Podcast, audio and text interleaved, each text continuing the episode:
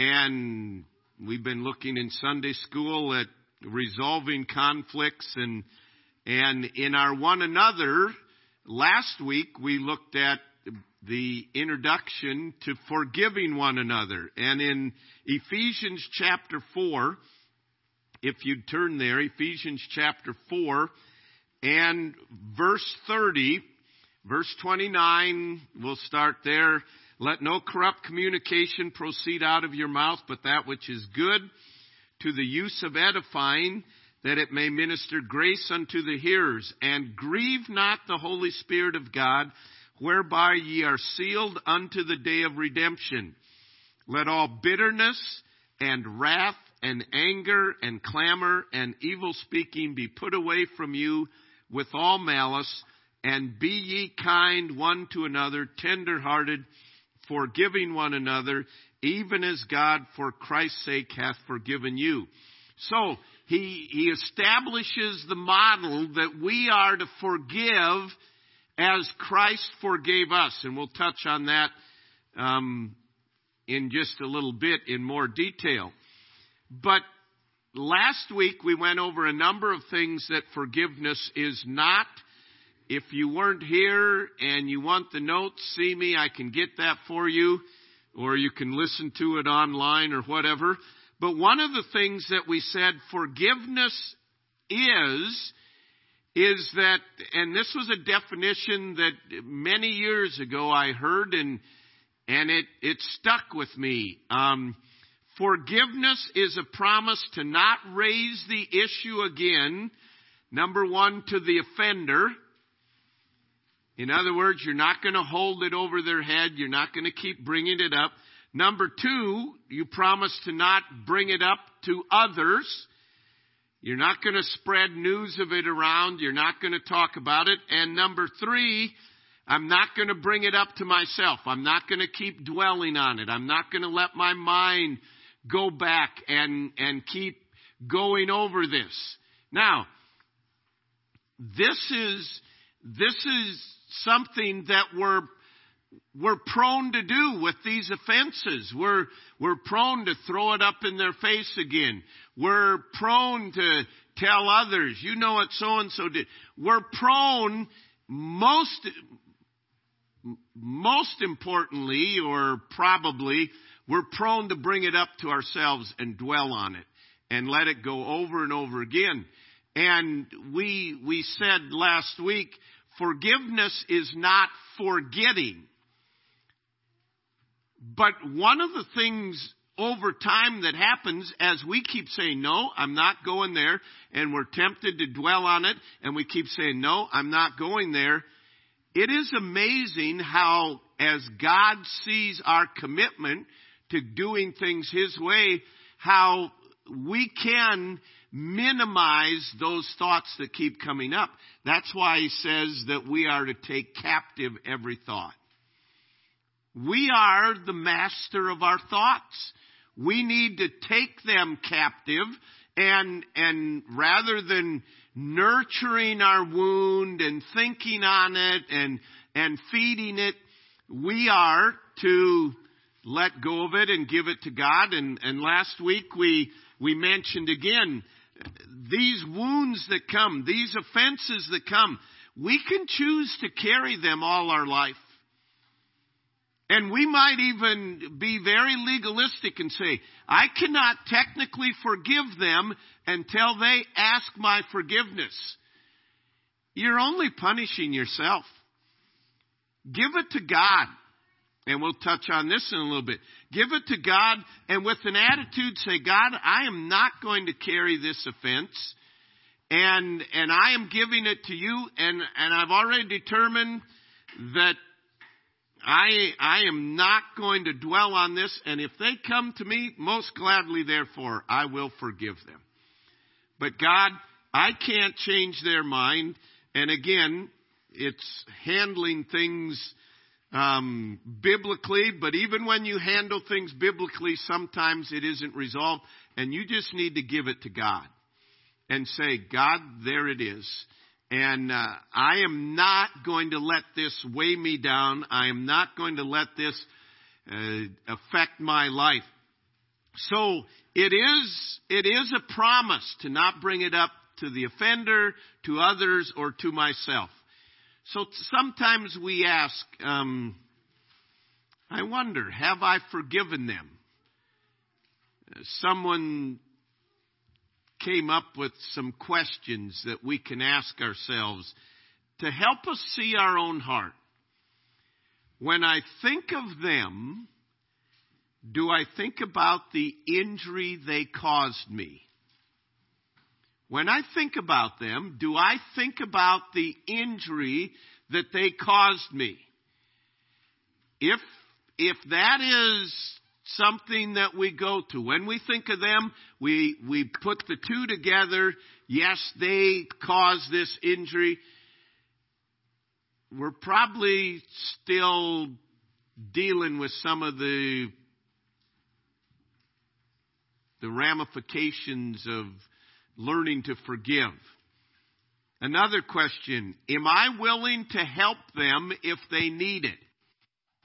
If we haven't really forgiven them, we are not willing to help them. Good for you. You suffer. You know, I kind of enjoy. Do I look for them to fail?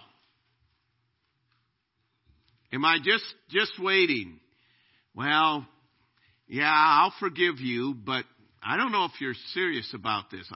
And we put on eagle eyes that we're looking for them to fail. The whole purpose of forgiveness, forgiving one another, is restoration. It's not to, yep, yep, look, I, I, I wondered if they were serious about this. And another question, can I think positive thoughts about them? Or are my, all my thoughts about them negative? Can, can I see anything good in them?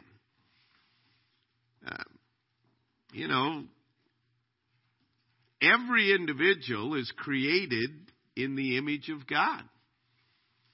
And they were created to worship God, and they were created uh, for God's purpose. And if I can't see anything good in them, it's probably an indication that things aren't right in my heart. So, this morning in Sunday school, we went over some principles in seeking forgiveness, and I'm not going to go over them again, but the last one that we mentioned there was after you have identified your sin and biblically identified it and, and understand what you should have done, then you say to them, will you forgive me? Now, the question is, when someone comes to us and says, will you forgive me? And it's very important that we ask that question so that it brings closure, so that it under, there's an understanding of the responsibility that the person has. Okay, they've come asking forgiveness. I can't just go my way. I, I need to forgive. So this aspect of will you forgive me? Now this is where the rubber meets the road. This is where it becomes difficult and, and we, we all tend to build up the offense in our minds and you don't know how bad this hurt me and, and all of those things. So how am I going to, how am I going to get to forgive?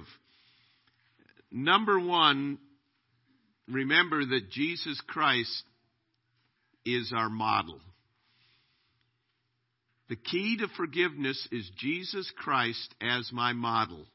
We read in Ephesians 4, and be ye kind one to another, tender hearted, forgiving one another, even as God for Christ's sake hath forgiven you. We read in, in Colossians chapter 3, Put on therefore as the elect of God, holy and beloved, bowels of mercy, kindness, humbleness of mind, meekness, long suffering, in Colossians 3:13 then it says, "Forbearing one another and forgiving one another, if any man have a quarrel against any, even as Christ forgave you, so also do ye. So he's holding that model. And, and in realizing that, okay, Christ is my model. And you can't see him as your model without secondly realizing how much I have been forgiven. Whatever offense, and, and some individuals have horrific offenses, but the greatest offense that could ever come in our life does not compare at all to the offense that Christ bore on our behalf. And it is, it is important that we hold this as the model and um, understand because we are the most forgiven people in the world as believers. We should be the most forgiving people in the world. I mean, understanding and and again, this is where it's it's so dangerous. Uh, uh, oh, just pray a little prayer, come to Jesus. No, we need to realize the gravity of our sin. And the more we realize the, the greatness of our sin, the more we realize the greatness of our forgiveness. And in, in realizing, Jesus said, who do you think will love more, the one that's forgiven little or the one that's forgiven much? And technically, it's all the same, but when we come to realize how much we have been forgiven, and then someone comes to us and asks us for forgiveness, it will be minimized the immensity of what we're asked to do in comparison to Christ. I'm sure many of you have heard the account, and I won't go into detail, but Corrie ten Boom was in a prisoner of war camp. Family members died there, um, tortured there, and after World War II ended, um, she was at a church meeting and someone came up to her afterwards and said, Do you remember who I am? And she looked at him and remembered who he was. He was one of the prisoner guards at the prison, um, the concentration camp where she was kept.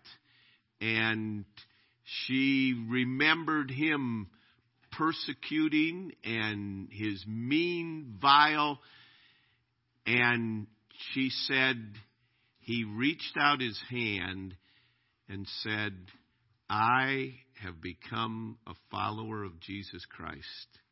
Will you forgive me? You talk about.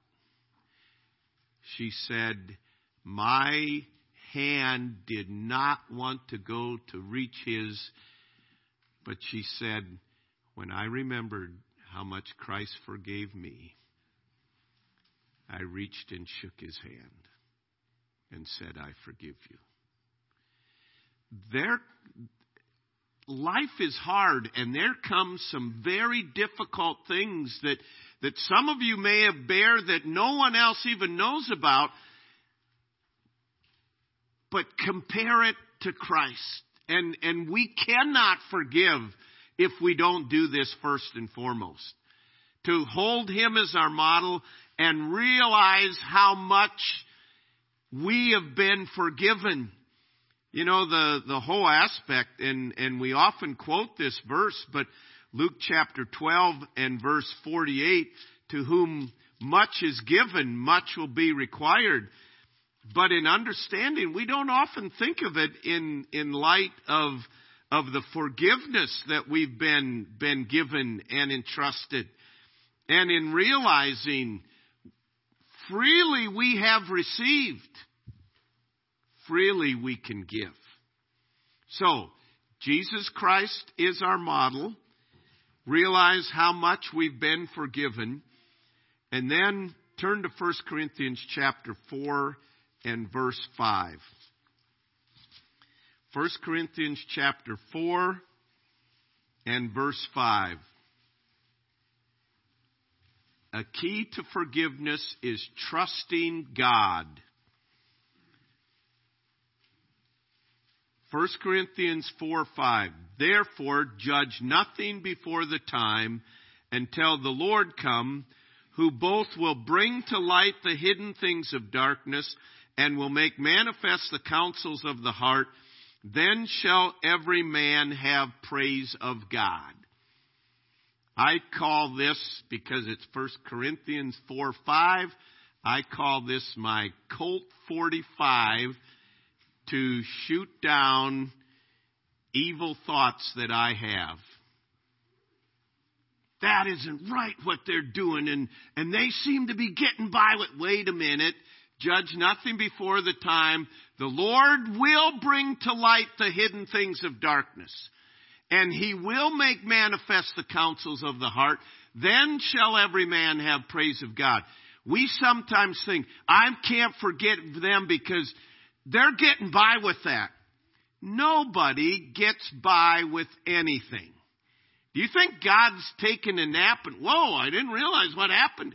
Do you think He is not going to bring justice?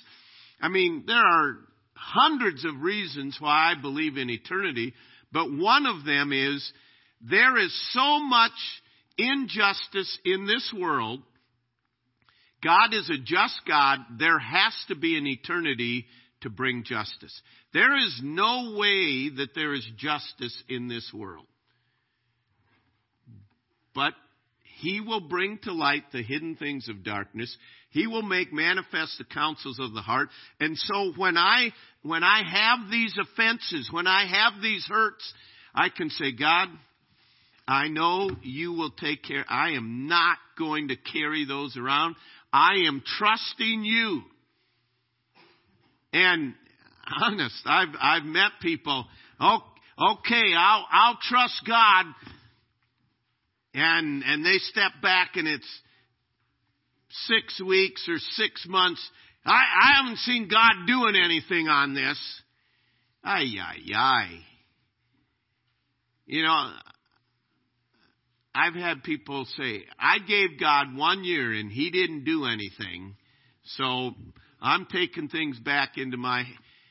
It's a wonder our thinking like that, that God doesn't just fry all of us. You know what I mean?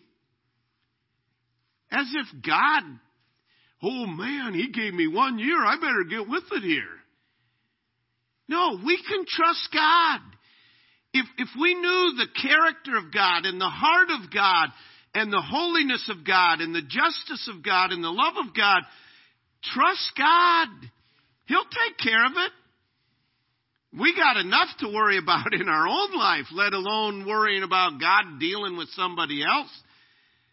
But it is trusting God. And then one other thing, keys in forgiveness, realize it's not about me.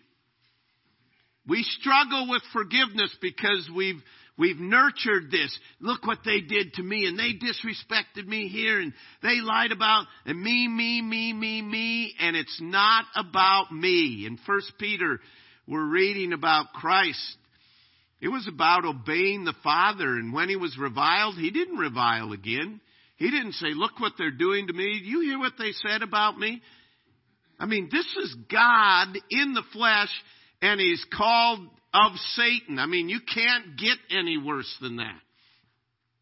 But it wasn't about him. It was about obedience to the Father. And it's, that is even a bad illustration because he was God. He is God. We're not God. So it's for sure not about us. I mean, oh no, look what they did to Dennis St. Lawrence. Whoop de doo.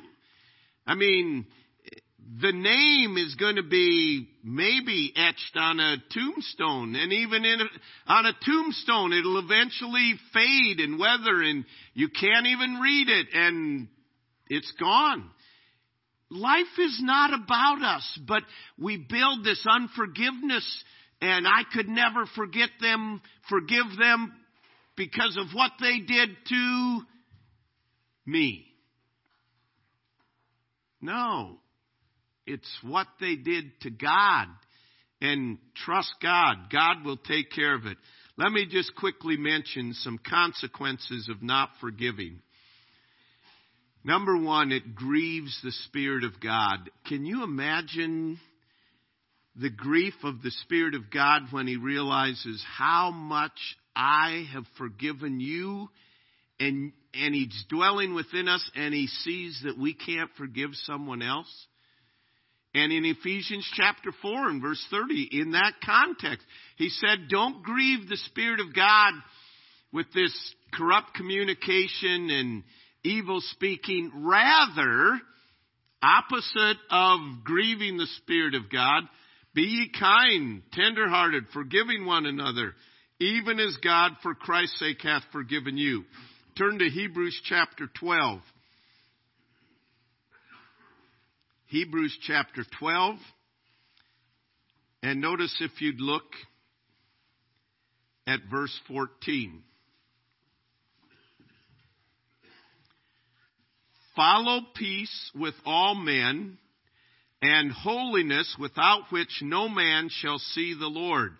Looking diligently lest any man fail of the grace of God, lest any root of bitterness springing up trouble you, and thereby many be defiled. When I, when I carry this and I'm not willing to forgive, God has given me the grace to forgive, but I fail of the grace of God, and a root of bitterness takes root.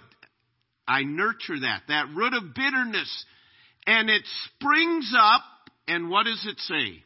It troubles many. We have much damage in our families because of an unforgiving spirit, and it springs up and it harms our families because we haven't come to forgive. And there are people that carry things from, from their childhood, and, and this is part of, of the sins of the fathers to the third and fourth generation. They pass on that, that same nurturing and harboring of an unforgiving spirit. And God says it grieves the Spirit of God. It troubles many. And in particular, our family. Of course, thirdly, it hinders our prayer life. Uh, turn to Matthew chapter 6. Matthew chapter 6, the Sermon on the Mount, when he's um, teaching about prayer. In the model prayer, he said, And forgive us our debts as we forgive our debtors, and lead us not into temptation, for thine is the kingdom and the power and the glory forever. Amen. Verse 14 of Matthew 6. For if ye forgive men their trespasses, your heavenly Father will also forgive you. But if ye forgive not men their trespasses, neither will your Father forgive your trespasses. There is no way that we can come when we're at odds with a brother or sister in unforgiving spirit and come and, and have a hearing with God. God hears every prayer, but God doesn't give a hearing to every prayer. He hears it, but there there's certain prayers that there's no way he's going to answer that in the affirmative because we have sin that and an unforgiving spirit hinders our prayer life. It thwarts our spiritual growth. It's like we talked this morning to have a growth mindset that we, that one of the neat things about the Christian life is that we can always be growing. Not if you have an unforgiving spirit. It's like it, it puts us down. It, we, we end up being spiritual midgets. It thwarts our, our spiritual growth. And it gives Satan an advantage. In 2 Corinthians chapter 2, um, he mentions here that I want you to be able to forgive one another. I wrote to you about this erring brother, and I want you to forgive him. And he says, and if you don't forgive them, you will let Satan, verse 11, lest Satan should get an advantage of us, for we are not ignorant of his devices. If you have an unforgiving spirit, Satan will get an advantage. And he said, we can't be ignorant of his devices. He loves to get us into unforgiveness. And when he does, it's like we're, we're wrestling with one arm tied behind our back. And, and we, we cannot give him any advantage. And then it brings a burden we cannot bear. Romans chapter 12 and verse 19 Romans chapter 12 is a key chapter, in particular, the end of it. Recompense to no man evil for evil. Verse 17. Live peaceably with all men. Verse 19. Dearly beloved, avenge not yourselves, but rather give place unto wrath. For it is written, Vengeance is mine, I will repay, saith the Lord. Vengeance is not yours. Vengeance says, God says, vengeance is mine. You can trust God. He will take care of it. If you try to bring the vengeance, it's a burden you cannot bear. You're trying to take God's job. You are not all knowing. You are not all powerful. You are not all present. You can't do it. It's too much. We've all loaded our trucks at times more than we ought to. And we know the damage that comes with that, alright? I was going to say we've all loaded our plates more than it, we ought to too, but, but seriously, this is, this is a weight that God never intended. And, and we think we're going to carry this until we see this made right and they they get their just rewards. No, it's a burden. God said, vengeance is mine. I will repay. You love as I love. And then I, I put this last one with a question mark.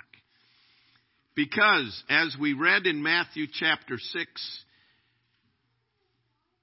if I continually do not have a forgiving spirit, does this mean that I will have eternal damnation? I'm not saying you would lose your salvation. I'm saying you never had your salvation. He says, if you forgive men their trespasses, your heavenly Father will forgive you. But if you forgive not men their trespasses, neither will your Father forgive you. We go back to Christ as my model. If, if we haven't come to the realization of Christ's forgiveness, we have no model. We have no standard.